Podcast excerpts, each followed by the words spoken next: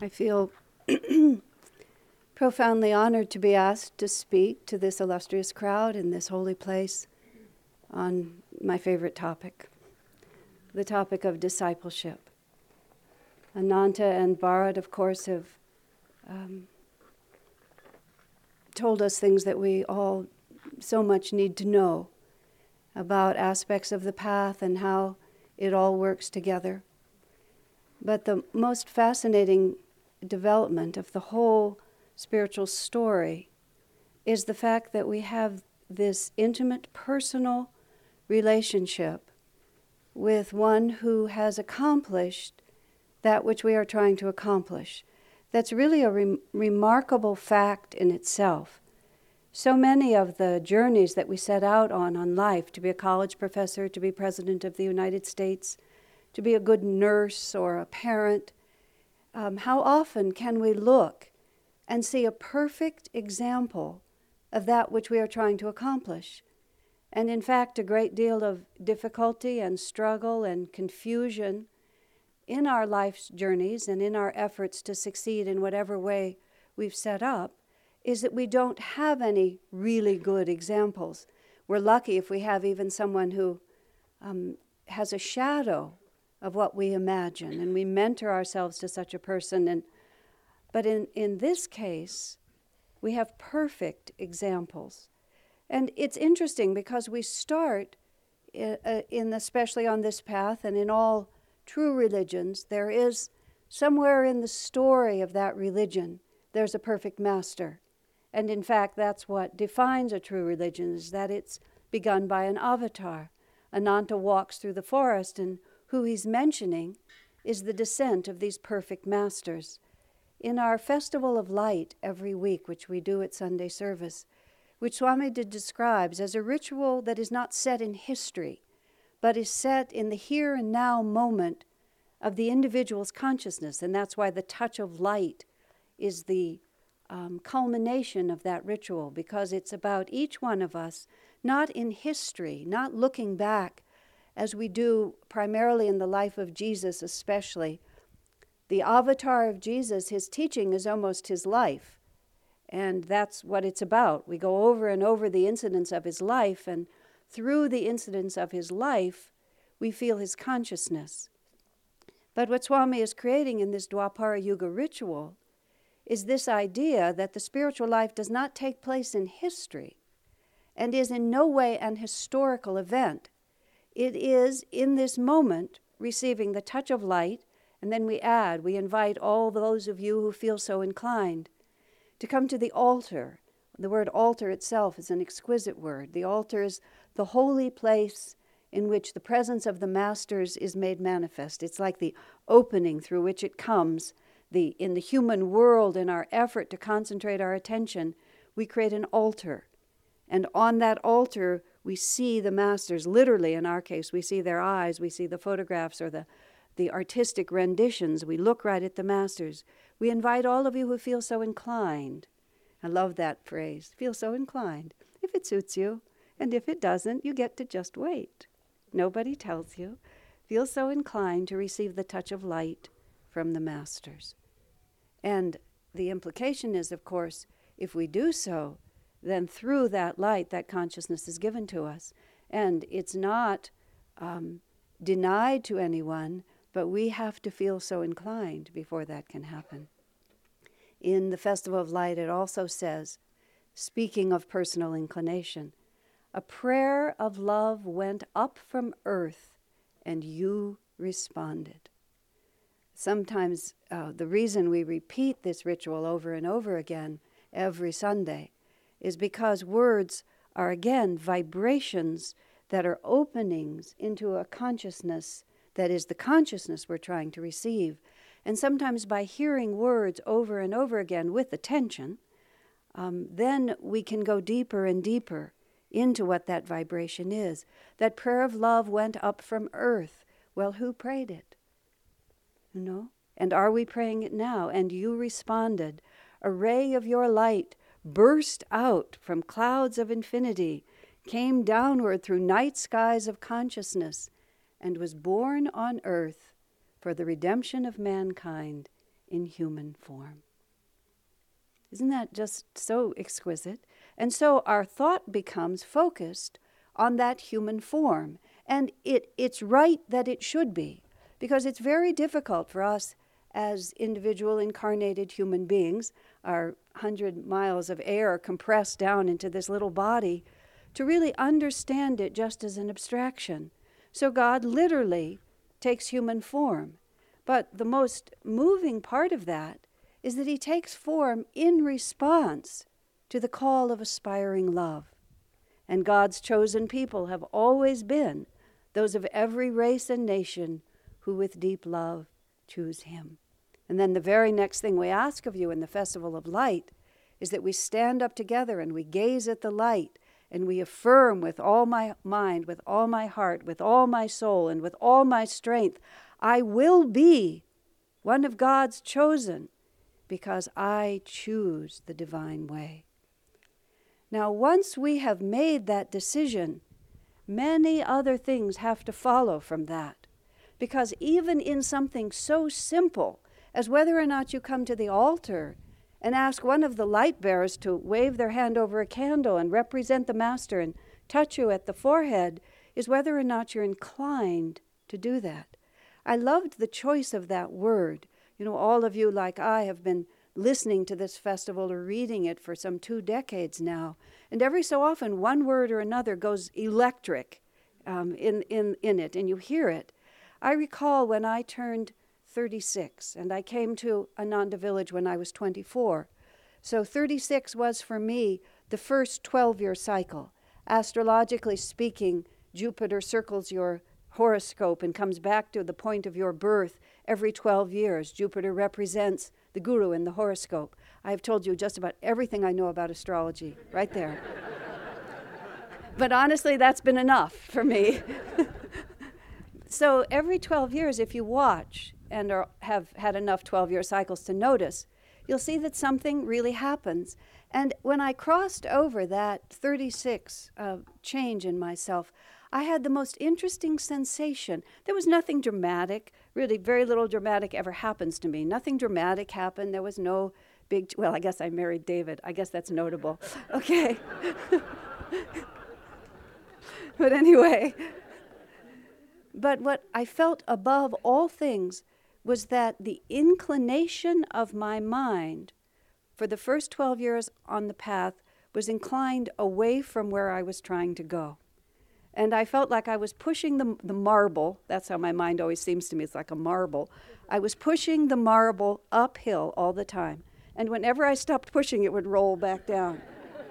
and when something would startle me, the marble would roll away from where I was trying to go.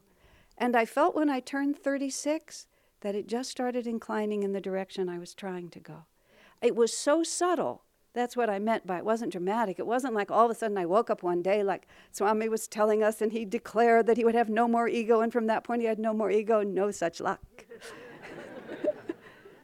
but it just shifted so that the default setting was going a little more where I wanted it to go. And when I spoke to Swamiji about it, because I, I, and this is a part what I want to talk about here, because I, I didn't want to delude myself. I didn't want to get into some sort of emotional state of now I've really accomplished something and everything is different and, and then have to face the embarrassment when it's not, you know. so I just spoke to him about that. And in essence, he said, Very good, that's exactly right. When people are new on the spiritual path, and I, I never really quite know how to play this, do I really tell them, oh, yes, you'll make wonderful spiritual progress, just wait 12 or 24, maybe 36 years? that seems like a long time from the front end. It seems like a very small price to, t- to pay for just getting your mind to incline in the right direction. Now, recently, um, Durga shared with me something that Shivani had sent out in one of her little newsletters back in the 70s, where she'd made a note of something that Swami Kriyananda had said. Somebody had asked him what are the most essential attitudes for success, for staying on the spiritual path? That was the question. Not even for success, but simply to not drift away from it. He gave three points, and I'm going to speak at least of the first one. The first one was this He said, You must be utterly honest with God, Guru, and your own conscience. And in order to be that honest, you must w- be willing to be wrong. That sounds so simple, doesn't it? But you see, in that is the absolute essence of discipleship. Discipleship is this very challenging balance point because, of course, what the Guru is trying to m- make us into is a reflection of himself. A true master is interested only in the um, rising up of each one of us. And oh, to refer to the Festival of Light, after we talk about the Master, greater can no love be than this, from a life of infinite joy and freedom in God, willingly to embrace limitation, pain, and death for the salvation of mankind, such ever has been the sacrifice of the great masters for the world. Such a beautiful poetic description. But you see, comes right after that. Here then is the fourth and last stage of the soul's long journey the redemption. To those who offer up the little light that is in them into the infinite light of the Spirit. So, what, the, what they're, they're saying to us, what the festival is saying to us is yes, we are in awe of the greatness and the selflessness and the pure transcendence of any self interest that, that the masters are. Well, words can't even go there. But you see, this is our destiny too. And this is the single and only reason that the master comes, because he wants to replicate himself. He wants to let us out of the confining self identity that makes us less than what we really are. So, the balance point that we have to walk is to understand that, yes, in time, the wisdom of the universe will be ours. But in order to get to that, we have to recognize that we don't have it yet. And yet, we have to recognize that we don't have it in a way that doesn't diminish us, make us feel helpless, or cause us to lose hope. And the answer to that is very simple it's the word humility, as Master himself defined it. Humility, Master says, is simply self honesty. And self honesty says, yes, I am a child of God. I am infinitely loved. No horribleness of my own can ever really separate me from the divine. But sometimes I don't behave that way. Just as simple as that. Sometimes I don't behave that way. I was trying to help a friend who was behaving in a way that was not entirely reflective of the infinite within them. And that individual was facing the challenge, which I, I hope I have time to speak about, of having to face all his brothers and sisters who were fully aware of everything that had happened. Ah, the joy of community. no secrets. And trying to figure out well, I'll, I'll, combine two stories here. One friend of mine who had, was in a difficult situation. I remember Swami Kriyananda himself once put himself very strongly in a public way that this was going to happen and this is who he was going to be and this is what it was going to turn out, and none of it happened.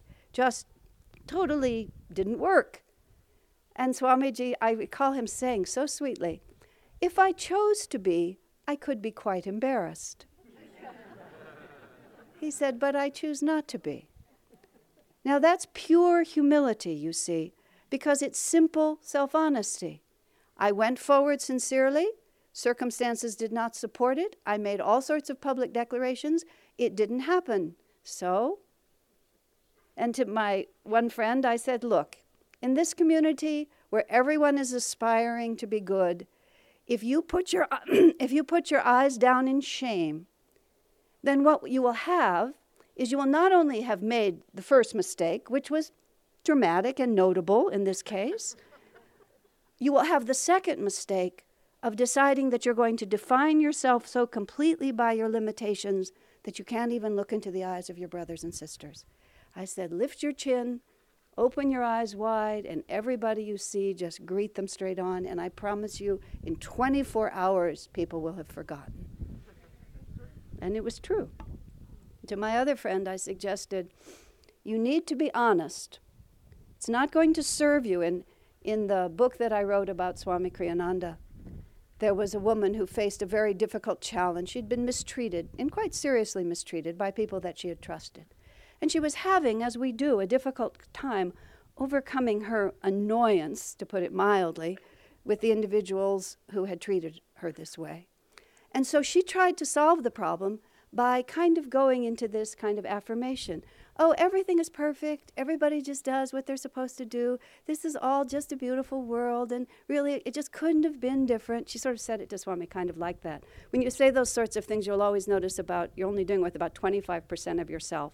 The other 75% is still holding on. So she's saying all that to him. And Swami's answer was amazing. He just looked right at her and he said, No, it was wrong what they did. Just like that. It was wrong what they did. Don't try to make yourself feel better by going into a fantasy world. He said it's not negative merely to define things as they are. It's negative when you become ashamed or afraid of it or judgmental about it. Otherwise, it's just a fact. If somebody has a very big nose that's completely out of proportion with their face, you know, that's what they live with. They have a big nose. If you say, oh, he's a horrible person, I can't bear to look at him because of his big nose, that's judgment. That's negative. If you say, wow, that was a really colossal error those people made, it may really be a colossal error. What can you say? Swamiji said you need to be able to look life right into right in the face, see it for what it is, and then transcend it. You see, this is the attitude that the masters show us. Not even in the smallest way do the masters compromise. They never compromise the truth for the sake of their own comfort. And they don't compromise it with us, and they don't allow us to compromise it.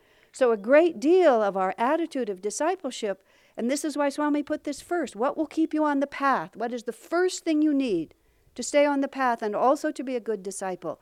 Absolute honesty.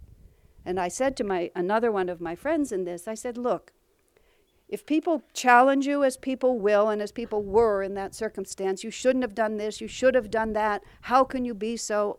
All the things that we inadvertently do until we get ourselves back on an even keel. I said, You can say, I'm not proud of what I did, but I refuse to be ashamed. And that is perfect honesty. And the reason we refuse to be ashamed, because even if it happens, even if whatever we do, we just have put such a shade over the light within us, nothing has touched the light. And this is, you see, what the masters give us. They exemplify it in their own lives. They exemplify it by the way they face things. You know, and that's why a master really goes through life experiences. In the material success course, in the lesson called Dharma versus Adharma. Swamiji talks a little bit about some of the challenges that Master faced in his life. Swamiji says, We don't usually talk about this, and I don't like to emphasize it. He said, But Master's life was not just a sort of casual stroll to perfect success. He had nothing but obstacles. He had people turn against him. He had lawsuits. He had slander. Um, he had financial disappointments. He had continuous struggles. And he used his body to work out the karma of his disciples. And so he was often having to show the power of will over the debilitation of the physical. But what he shows us is how we face and go through these things. And when things didn't go right, really think about how many of Master's projects never went anywhere his community in Encinitas, the yoga college that he was going to start. Some of his ministers didn't really serve him in a positive way. I mean, and there were countless others examples. People he put full tr- uh, trust and faith in him, took his money and ran away and then tried to sue him. Did not tried, did sue him, you know. And Swami said, we don't really want to think about those things, but we have to know that they were there. So the attitude of a disciple is to live through life the way a master lives through it. And of course, in our life, what we have is this astonishing example of Swami Kriyananda, who's right here with us, who many of us know personally. And you can read about his life, you can hear him tell his own stories, and he's just so completely open with it. You know, health, the body's not good, this project didn't work out, this disappointment. I could choose to be very embarrassed, but I choose not to be. Now, what is fundamental to this is a very simple realization. There's a, a, a Winnie the Pooh story, which I have always really loved, in which Piglet and Pooh get, wander off and they get lost in the fog. And they're not very far from home, but they don't realize this. And Pooh is a little more stalwart, and Piglet has a little more vata, I think. I've always identified with Piglet. Piglet just doesn't know what to do, totally lost. Piglet puts his head down on his arm and just collapses like this, finally gathers enough strength to lift his head, and he says, Help, help, help! And then he puts it down again, like that. Inherent in that was Piglet's belief that someone somewhere could hear him. Because if Piglet had no hope that anybody could hear him, why would he waste his breath? And the essence of discipleship, of course, volumes could be written and days could be spent talking about it. The essence of discipleship is twofold. The first is recognizing I may be a very smart cookie, but I'm not that smart. You know, what I'm trying to do, I can see it, I can feel it, I can believe in it, but I really don't quite know how to get there. And there's a whole lot of reasons, not the least of which is the very vehicle we're trying to use is already corrupted. Because it's the ego self trying to figure out how to dissolve itself, and it has a very, very tricky way of, of leading us. I, I realized once, watching myself and watching friends of mine, we have this idea, we get an, an intention in our minds. We're absolutely set on that intention. We have the will, we head out for it, and then all of a sudden we're, we're going like this and then we're going like this. And sometimes we don't even know it because we remember our intention. And I, I finally visualized it as the Kundalini, the energy starts rising up the spine and hits the vrittis. It hits those little whirlpools of pre committed ideas, of prejudices, and all the different things that seem like such a good idea at the time. And so the energy, instead of going forward, just drifts off like this. But it feels like a straight line to us. And unless we have that absolute self honesty, which is always willing to at least consider that I might be wrong, and now we must understand that that has to be a very active part of our reality. It's not just the sort of theoretical idea. Well, yes, of course, I could be wrong, but I'm going to be guided by my own inner reality. Well, yeah, but you have lots of mental citizens. This is the great danger here. We have so many mental citizens. And when we hear an inner voice, we can't always tell which one is talking to us. and a great deal of the time, and I don't mean to make you nervous. Yes, I do mean to make you nervous. I mean to make you extremely nervous merely because you feel it really strongly does not mean that it, it may be your voice, but it not, may not be the guy you really want to listen to. Because the divine voice, I loved what Bharat said meditation is the only practice in which we do not try to impose our will. You see, we're trying to tune into our will. And sometimes, you know, even when it's just the hardest part of the spiritual path, is to really be able to tell who's talking to you. So even when you feel it deeply within yourself, don't be too overconfident. Don't be too underconfident, but don't be too overconfident. But you see, on our spiritual path, and I don't mean to say on our spiritual path, but in the opportunity that has been given to us for no accidental reason, we have each other. And isn't that in the in the letter that Ananta read? Gyanamata speaks of all the different things, and she says, when you're out of harmony with those in your group, isn't that an interesting point? Those in your group. And she will often refer to those in your group. And those in our group is the fellowship, the self realization fellowship.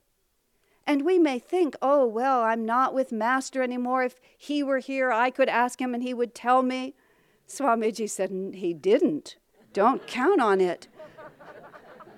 I remember Swami Kriyananda once when we were in some chaotic thing in the community. This was several decades ago.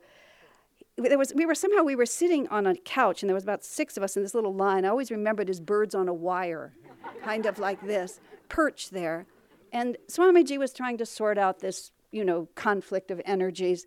And he turned to us on the birds on the wire, and he said, "You have no idea how fortunate you are." He said, "I bend over backwards to make it clear to you." And then he said, Master never bothered. Just like that. So we have this idea in our mind oh, if Master were here, he would sit me down and explain it to me. Swamiji said he'd give you a word or maybe a look. And then he would just wait for you to raise your energy to his vibration, which you see as how easy it would be to miss if what we're really thinking about is my guidance.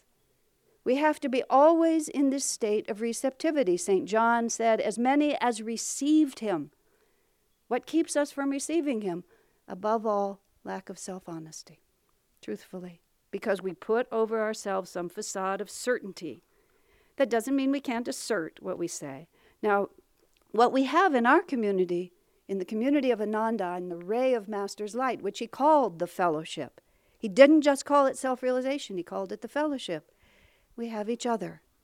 And more than just going and taking a poll and, and finding out of the hundred people who live in your community how many are in favor of what you're doing and how many are not. That's not necessarily the best way. But we have many, many examples, not just Master, not just Swami Kriyananda. We have many, many examples of individuals who are walking either side by side or a half a meter ahead of you or a sense of, of four, 40 years in front of you. We have so many mirrors that we can go to and simply put in front of them if we do it. And this is what Sister Gyanamata says you can say anything you want to the Guru. And I think we have to feel when we speak to our Guru Bhais, we are potentially speaking to our Guru if we receive it.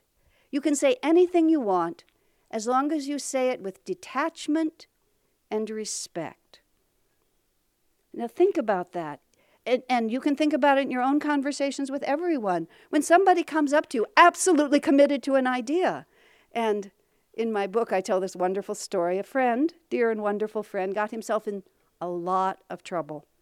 Desire had obliterated Dharma, and the individual was following his inner guidance. it was a little over my head, so I called Swami, Help! You know, that was the piglet cry help! so Swamiji stepped into the story, and the individual, being very sincere, and Swamiji said, Before you do anything, why don't you come and talk to me? So the individual was willing to do it, but sort of wanted certain conditions. Well, sir, I'm happy to come, but you're going to have to give me at least a half an hour to explain myself on this. And Swamiji was just wanting to have the opportunity. Yes, yes, whatever you want. I happened to be standing next to Swami in the phone call. Swami puts the phone down, and he told me what, what the discussion was. And then he said, Truth doesn't take any time to speak. He said, Self justification, now that takes a long time.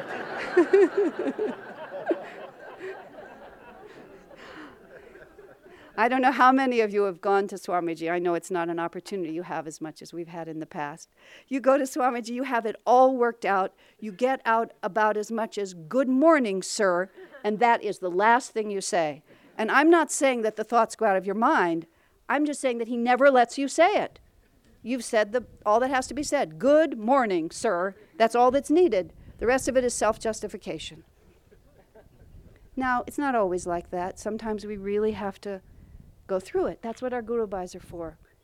With detachment and respect. Respect for the truth, respect for Master, respect for whoever you're talking to, respect for yourself, and a very simple, detached, impersonal interest. I want what is true. I want to be a disciple. I do not want to dance the mad dance of my own self any longer. Really, friends, ask ourselves has it worked? You know, if it worked, that would be just great. But we're here because it hasn't. We're not stupid, we're not helpless, we're not idiots, and it's not that we're always wrong. But a disciple needs to have a really healthy respect for the fact that there may be a bigger picture that I don't know, and a deep and humble, respectful, detached interest in always trying to find out what that is. And in this way, the path we walk becomes well, an experience of ever expanding joy. Isn't that what it is?